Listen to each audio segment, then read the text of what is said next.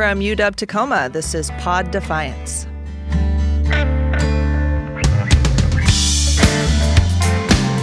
Welcome to Pod Defiance, where we don't lecture, but we do educate.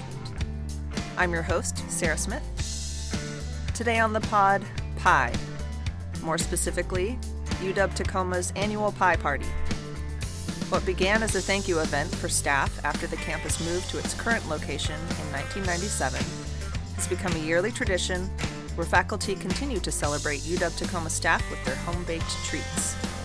Somewhere along the way, it also became somewhat of a friendly competition. We join Associate Professor Jim Gawel, known by many as the Susan Lucci of pies, as he prepares to fight for the Pie Day title.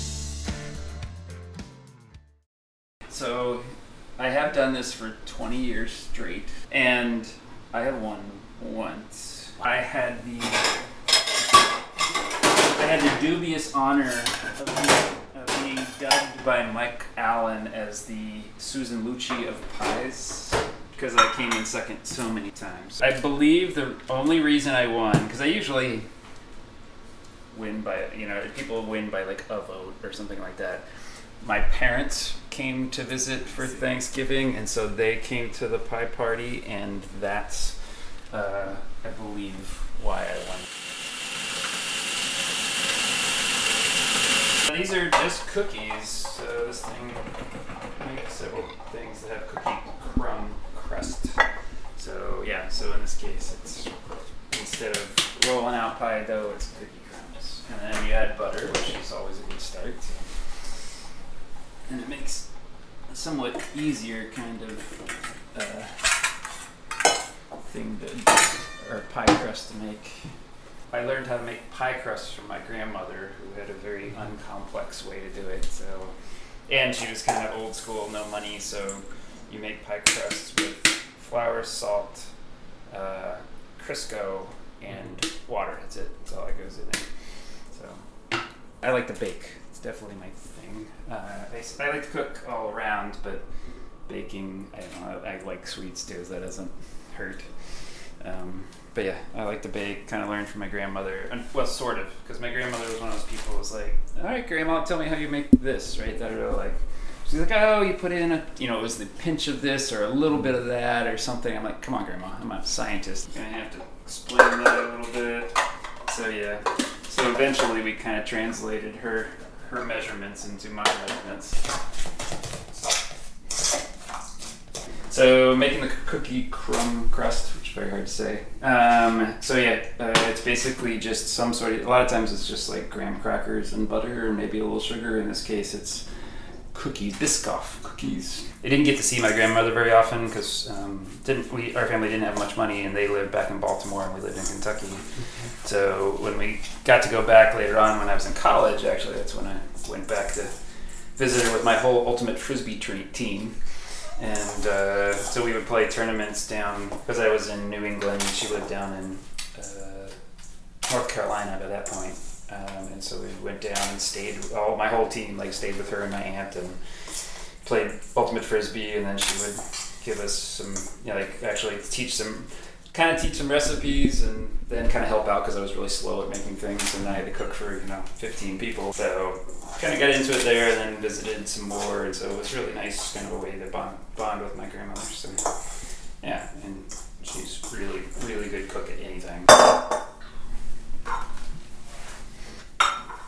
when i was growing up in baltimore so that's where my whole family was basically from um, they would uh, she would the things i remember is um, we used to get blue crabs and things before blue crabs were trendy um, so they used to be poor man's food back in the day. Um, and uh, one of our relatives had a place right down in Chesapeake Bay, had a dock out there, so we'd throw crab traps like off the dock and catch crabs, and then she would kill them and freeze them until we had enough, and then we'd have a like a Sunday dinner where you put newspapers on the table and every, and boil all the crabs, and so making crab soup and crab cakes and and uh, boiled crabs, I can do all that stuff, and then uh, she would make like homemade biscuits. Mostly, she would make them so she would give.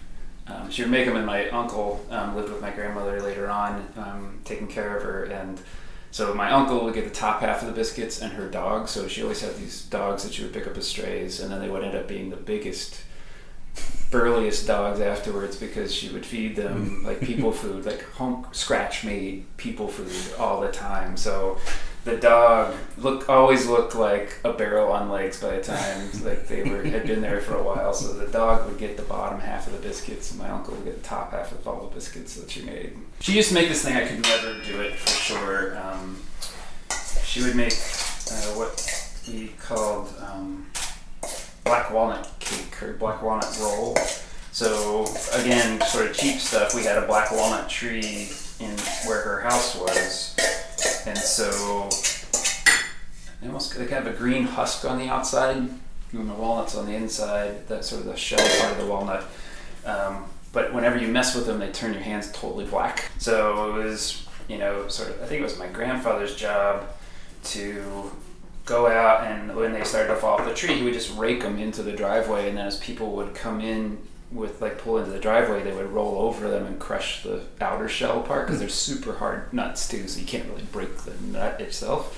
So they would basically break off the older stuff, and he would go out and kind of pick out the nuts and set them downstairs until winter when he had time. Then he would sit downstairs with a beer and um, crack walnut shells with a vice because that's kind of what you had to do. They're really freaking hard. So, and so once he'd done enough of that, then my grandmother and other well, it depends on what she was making. She made one that was, I don't know, you'd probably call it like arugula or something, where it would have this kind of rolled dough, where she and aunts or, or her sisters or relatives or whatever would come over, and she had this old enamel top metal table in the kitchen.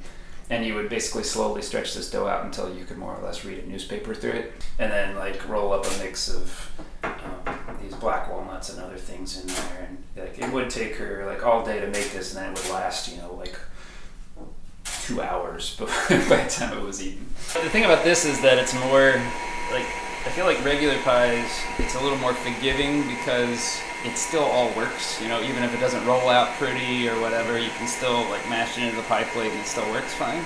Um, this thing, like if the whipped cream doesn't do what it's supposed to do or something along those lines, like that's you can't do anything about it. I've done the decorations on some of the pies before where you take extra dough and you cut leaves or like little things out of them and yeah, it looks pretty until like five seconds into the party and then it's all gone. So.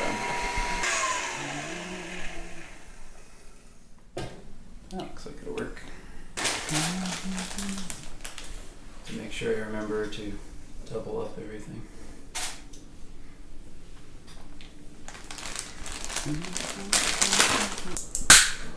I learned that nutmeg comes in a shell that you have to break off. The first time I was like grating one of these, I'm like, and then you finally break through, and you're like, oh, oh, oh, I get it now. Sugar, cream cheese, pumpkin, vanilla, cinnamon, cloves, nutmeg, ginger. Cool.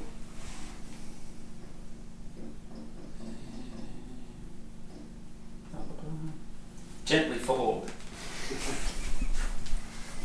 Sure. This is definitely one of those things where you're like, you know, this is, this can't actually turn bad. It could come out less pretty. That's very likely with me at the helm, but um, as far as like taste, I'm pretty sure that you can't go wrong here. So this gets frozen and then it gets topped with whipped cream, and, and then that's that's it. Thank you to our guests, and thank you for listening. Be sure to like and subscribe. You can find us on Spotify, Google Podcasts, Pocket Cast, Stitcher, and Apple Podcasts.